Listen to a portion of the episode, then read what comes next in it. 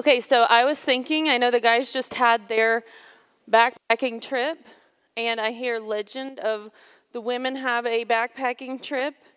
But I was thinking, what if we did a whole church backpacking trip? Now, and I'm not even just talking about co ed, I'm talking about everybody the old, the ones with babies and toddlers. And no, we're not just gonna go like, because we have to bring the babies and the toddlers because this isn't just like an overnight weekend trip. I'm talking about we're going, we're going to go live there afterwards, after the backpacking trip's done. We're, we're going and we're going to go to a, um, a place. We're going to settle there. This is our new home. Um, so, what do you say? We're going to leave our good jobs, we're going to leave our good climate here and, and walk. Um, you know, and there's other places where they really need strong churches, like somewhere up north, like New York City. I just talked to somebody, they said, hey, we can have this ruined, dilapidated building for free. You guys can have it, rebuild the ruined building. And so we're gonna go, we're gonna walk about a thousand miles to New York City. Who's with me? Do we have anybody, any of our matriarchs or patriarchs here, any 80 or 90 year olds in the house? What do you say? Will you walk with me a thousand miles? What? You're supposed to say no. and what about dream? You're going to take the baby? No. Okay, no. Hard pass. Okay, so this is what it was like for the original hearers of Isaiah's prophecy, hearing Isaiah 40. So, what does this look like? What does it mean to prepare the way of the Lord? Today we're going to look at this. What does it mean to prepare the way of the Lord in the context of Isaiah?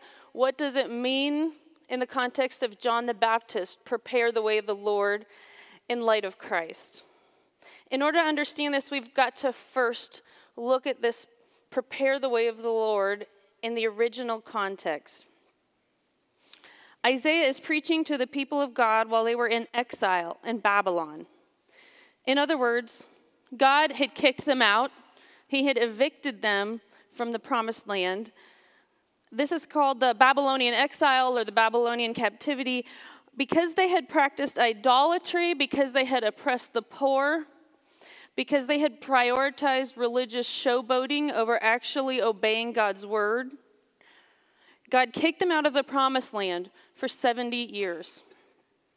The kingdom of Judah was attacked by the Babylonian Empire, and after a brutal siege of Jerusalem, whatever survivors were left were taken away as prisoners of war. These people suffered unfathomable trauma from the horrors of war and being kidnapped and deported from their home. So let's just try to imagine this context, hold this in our mind as we hear these verses again. Comfort, comfort my people, says your God. Speak tenderly to Jerusalem and cry to her that her warfare is ended, that her iniquity is pardoned, that she has received from the Lord's hand double for all her sins. A voice cries, In the wilderness, prepare the way of the Lord, make straight in the desert a highway for our God. Every valley shall be lifted up, every mountain and hill be made low, the uneven ground shall become level. See, the sovereign Lord comes with power. He tends his flock like a shepherd. He gathers the lambs in his arms and carries them close to his heart. Isaiah is speaking to God's remnant in Babylon, those who survived war, who survived their own trail of tears, but mainly Isaiah is talking to the children of those survivors because it's been 70 years. And he's saying, You've done your time, you've paid for your crimes, the punishment is over. The exile is over. We're going home. God is coming and He's bringing us home. But there's only one way to get home in the ancient world. In 540 BC, how do you get from Babylon to Israel? You walk. So this brings us to verse 3. What does it mean to prepare the way of the Lord? Prepare the way of the Lord in the desert, make a highway for God. Isaiah is talking about a literal road. They are going to walk literally from a thousand miles from Babylon to Israel. Prepare the way of the Lord. God's about to take them on a long walk. So I brought up New York City because this is about how long that journey would be. So just imagine that. Isaiah is saying, It's time for all of us to go home. Let's make this walk. It's kind of a hard sell. So the prophet's telling them the 70 years of exile are over. God is going to restore the land. We're going to rebuild God's temple. It's just that we've got to go a thousand miles on foot. So come on, let's go sell your land, sell your vineyards, sell your business, and let's go. Let's go home. And so they've been in Babylon 70 years. In the ancient world, that's about a human lifespan. So the people who are my age during the destruction of those the destruction of Jerusalem, those people are dead. The people who saw their family murdered in front of them, who were forcibly marched to the river of Babylon, who sang Psalm 137 By the rivers of Babylon, we sat down and wept when we remembered Zion. If I forget you, Jerusalem, may my tongue stick to the roof of my mouth if I do not consider Jerusalem my highest joy. Those people are all dead. And their children are the ones receiving the promise. But here's the thing God knew it was going to be 70 years, and God had prospered them in exile. God told them in the beginning of the exile, hey, it's going to be a while. Buy houses, plant vineyards, have children, settle down. Seek the good of the city. I will prosper you in exile. And he did. So we've got this problem because we've got God's promise and we've got God's provision. And God has prospered them because he wanted to have a healthy flock that could actually make the journey back home. He didn't want them starving to death. In the ancient world, you don't have Walmart pickup, you don't have Instacart. The way that you get food is you put down roots and you grow it. So he said, plant your vineyards, plant your orchards. There's a saying in the gardening world there, um, when's the best time to plant a tree? 30 years ago or today? so God is saying, in 30 years, you'll thank me. Even though you're crying and you're weeping and you're homesick and you feel like you want to throw up, plant the tree, you'll thank me in 30 years. So he prospered them in exile. So now, here's who uh, Isaiah is talking to now. So imagine we have a young family, five kids. They have a beautiful home and a prosperous vineyard in Babylon. They're settled, they're doing well, they have all the conveniences of a major city. And, and they have to make this judgment call like, am I really going to go? Are we really going to pick up and leave everything, walk a thousand miles? And when we get there, all that's going to be there is a pile of rubble that we have to rebuild. These are the comforting words of Isaiah to his audience. And in the moment, it sounded very daunting. Yes, it was amazing grace that God would give them another chance. Yes, it was a miracle that King Cyrus not only let them go, but said, I'm going to give you money for the journey. I'm going to give you money to rebuild Jerusalem. I mean, this was a miracle. God prepared the way of the Lord, but they had to walk in it. It meant a long walk home and rolling up your sleeves as soon as you get there. So, the majority of the people of God, the majority of the people of Judah who are in Babylon, don't sign up for the journey. A remnant returns. So, Hold that family of seven having to make this judgment call. Hold that in your mind when you're hearing these verses. He tends his flock like a shepherd. He gathers the lambs in his arms and carries them close to his heart. He gently leads those that have young. God is reassuring that young mother with the toddler on her hip to make this long walk home. God's saying, I will carry the baby. I will make sure nothing happens to these little ones on the road. And in that, we, we hear God's heart when He's saying, Come home. He's saying, I will carry the baby home. I will gently lead those of you with young. Don't deprive me of my lambs when I'm bringing you home to Jerusalem. God is longing to see the next generation raised up in its walls, in the walls of Jerusalem. So prepare the way of the Lord. Prepare the way of the Lord, the highway in the wilderness. And later on in the chapter, God actually gives this really amazing verse. I mean, I think spiritually we can apply it to our lives uh, every way from Sunday, but it, it's really cool because it's actually a literal promise here for them. He says, Even youths grow tired and weary, and young men stumble and fall, but those who hope in the Lord will renew their strength. They will rise on wings like eagles. They will walk and not grow faint. God's literally saying, If you're 80, come. If you have a baby, come.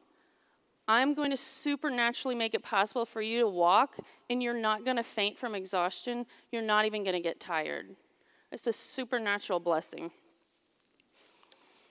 So, comfort, comfort my people. This comfort is not comfortable. It's more like the original meaning of the word comfort, which literally means with strength, with God's fort, his fortitude surrounding us. So the comfort is being restored to the promised land.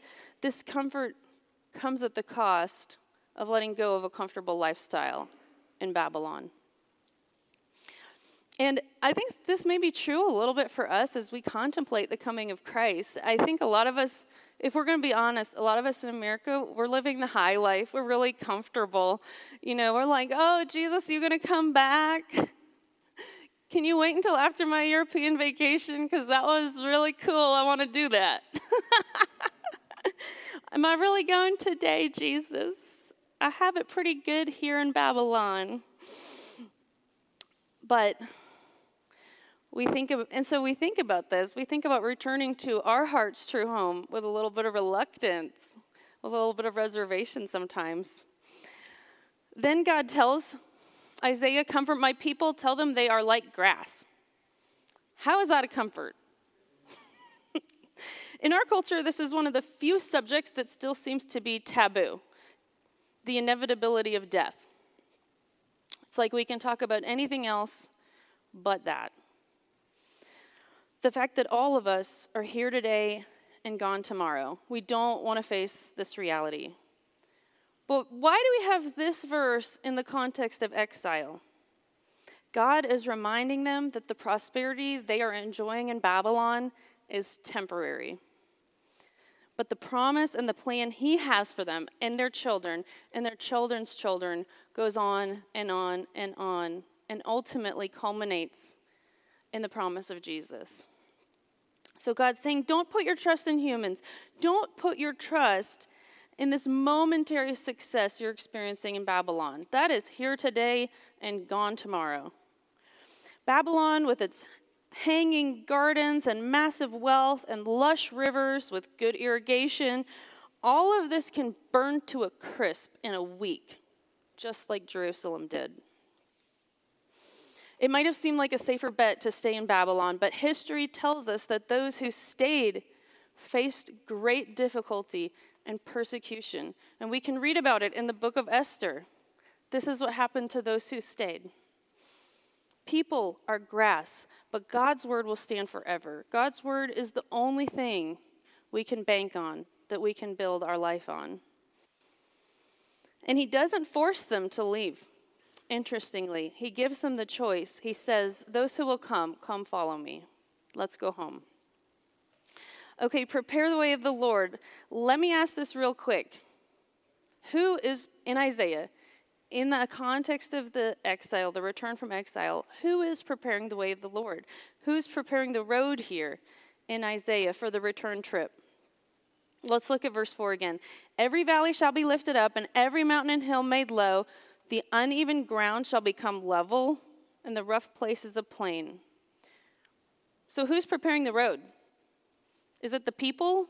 Are they out there with, you know, their bobcat grading the slope, making a good path? That the God isn't calling them to go out and do road maintenance. This is not, uh, the people aren't out there physically preparing the road, but God does promise that the road will be physically prepared. Isaiah, in the spirit, he hears a mysterious voice in the wilderness calling out, Prepare the way of the Lord. Then he starts prophesying that the mountains will be brought down and the low places will be filled up, just as if they were potholes. If it's almost as if Isaiah is prophesying to creation, and creation itself is preparing the what? Preparing the road, preparing the way. Even creation is cooperating with this move of God. God promises to make it an easy journey. He's promising to make this way out of no way. And the contours of the earth even have to lay down and obey him to get his people home. That's the prophecy, the prophetic utterance Isaiah is giving. The mountains will come down, the low places will come up, and you guys will be able to have a passable journey.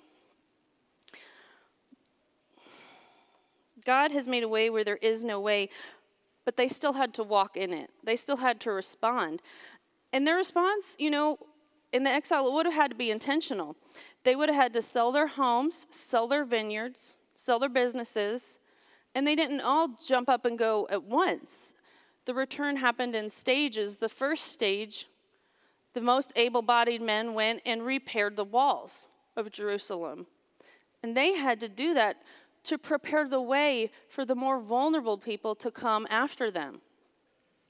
So God made the way possible, but the people still had to participate in preparing the way for others.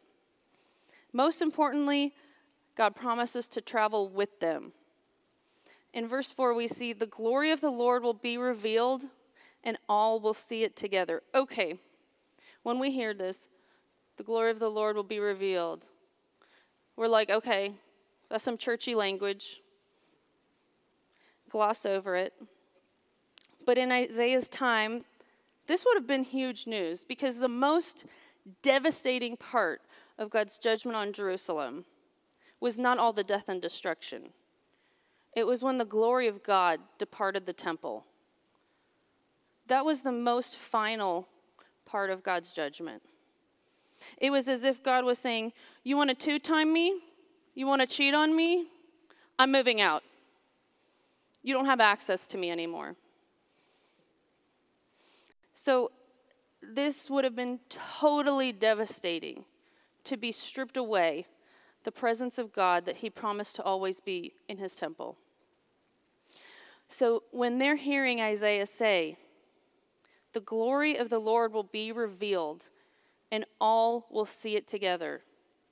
That's the most definitive way that God could have communicated to them I am completely committed to full reconciliation with you. I will settle at nothing more than full reconciliation, bringing you home, and we're moving back in together.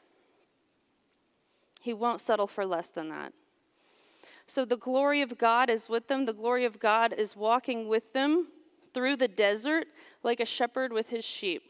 In verse 9, we see they're like walking in a caravan together, and the fire of God, the presence of God is with them. And as Isaiah says, You who bring good news to Jerusalem, lift up your voice with a shout. Lift it up, do not be afraid. Say to the towns of Judah, Here is your God.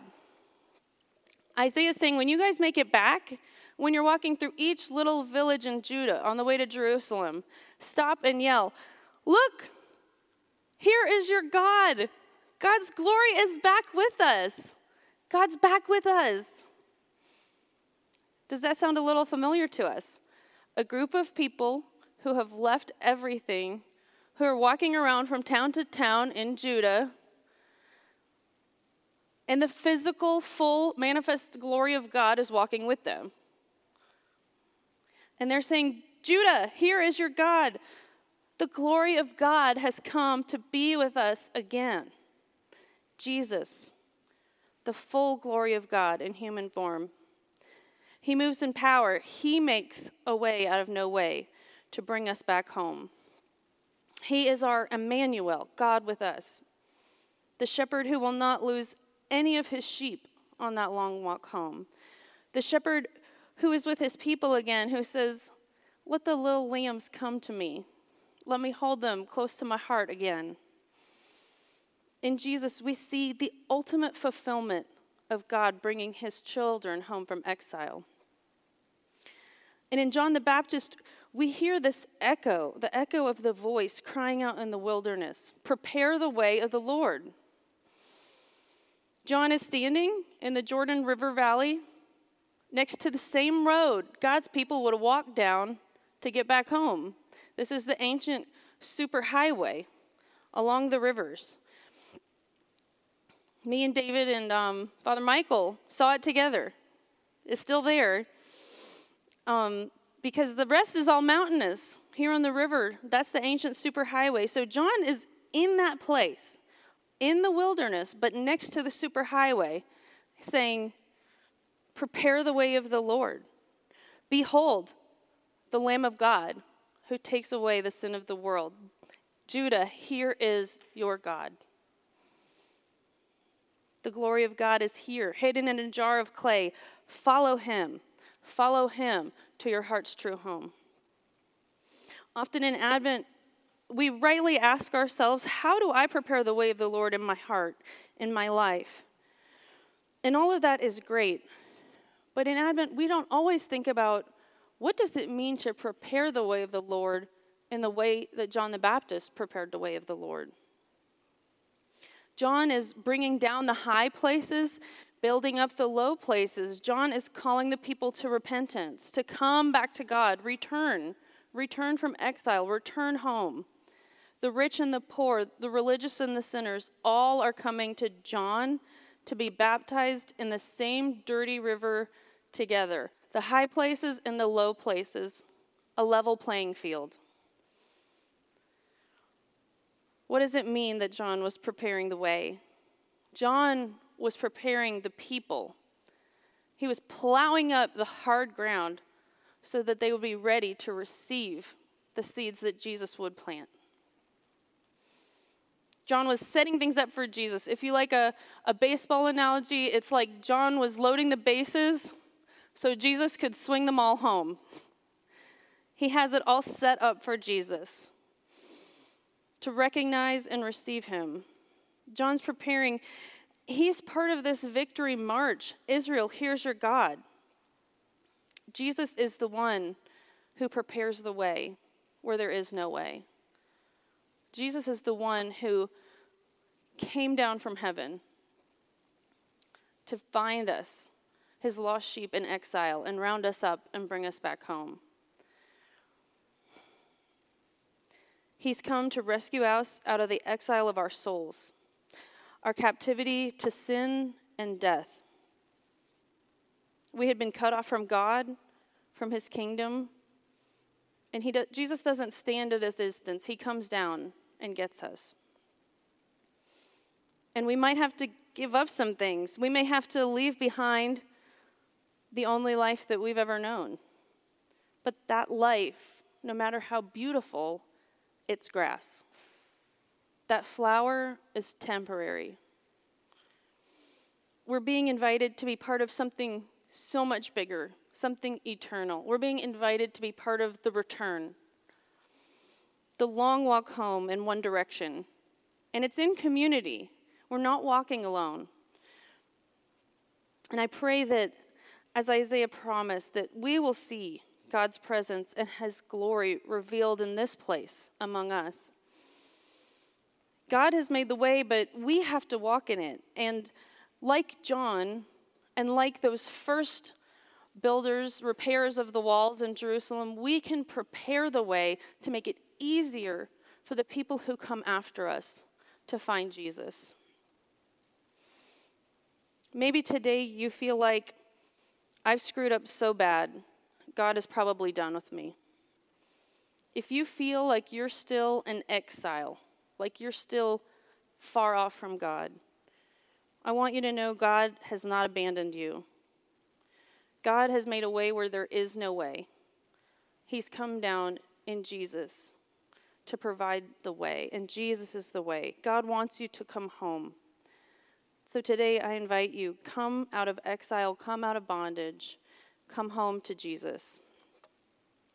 Maybe God is calling us this Advent season to be a voice in the wilderness, preparing the way of the Lord, to help others find their way home. Maybe there's barriers or stumbling blocks in their paths, stumbling blocks and barriers to Christianity that, with some love and some patience and thoughtful, open conversation, we can help remove some of those barriers in their way and make an easier path for them. Maybe someone just needs a trail buddy to know they're not alone on their journey back to God. Preparing the way might mean just inviting one of our friends to one of our Christmas services here at Servants of Christ. God is the one who makes the way, but I believe we can be like those little white blazes on the Appalachian Trail, pointing, this is the right way. This is the way to go. Walk to Jesus.